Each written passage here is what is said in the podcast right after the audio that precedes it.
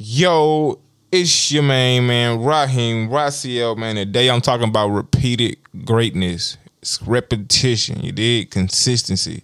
Doing this stuff every day with persistence, like knowing that you gonna do what you gotta do by any means necessary, by doing what you need to do. Repeating the good things that you know how to do over and over, allowing them to grow and get better, and repeating the things that you don't know how to do over and over, allowing them to get better don't never ever allow something that you don't know to defeat you. If you don't know, it ain't nothing but a what lesson to be learned. It ain't nothing but a project to be what learned, to be done, to be you know go ahead and put it in perspective and say, okay, let me learn how to do this.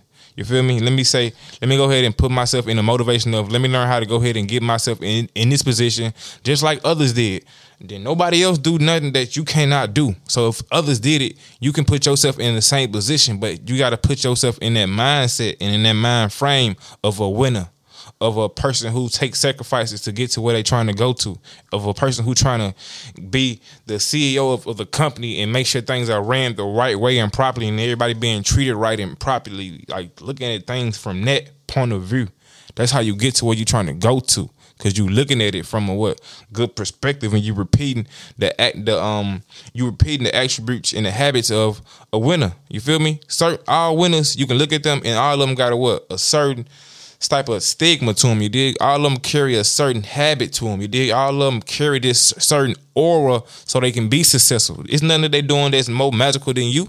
But now they just do a little bit of things that are certain different and they got a little bit more purpose and they more purpose driven on their journey. You dig? And they and they just in it. You dig? And it took them a while, but they built it up just like anybody else. They planted they seed and they grew it on a daily basis. And that's how you want to do it, man. You want to repeat that greatness. Just looking at that. Damn, I did that good.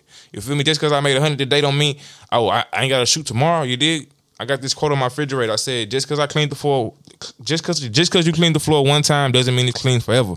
That means just because things you doing it one time don't mean that you it's gonna be like that tomorrow. You did. That mean you got to keep doing it every day. Like find out your everyday just task. Find out your everyday thing that you like doing on a daily basis and just keep doing it and doing it until boom, you you just it's easy. You have trained yourself and became another person.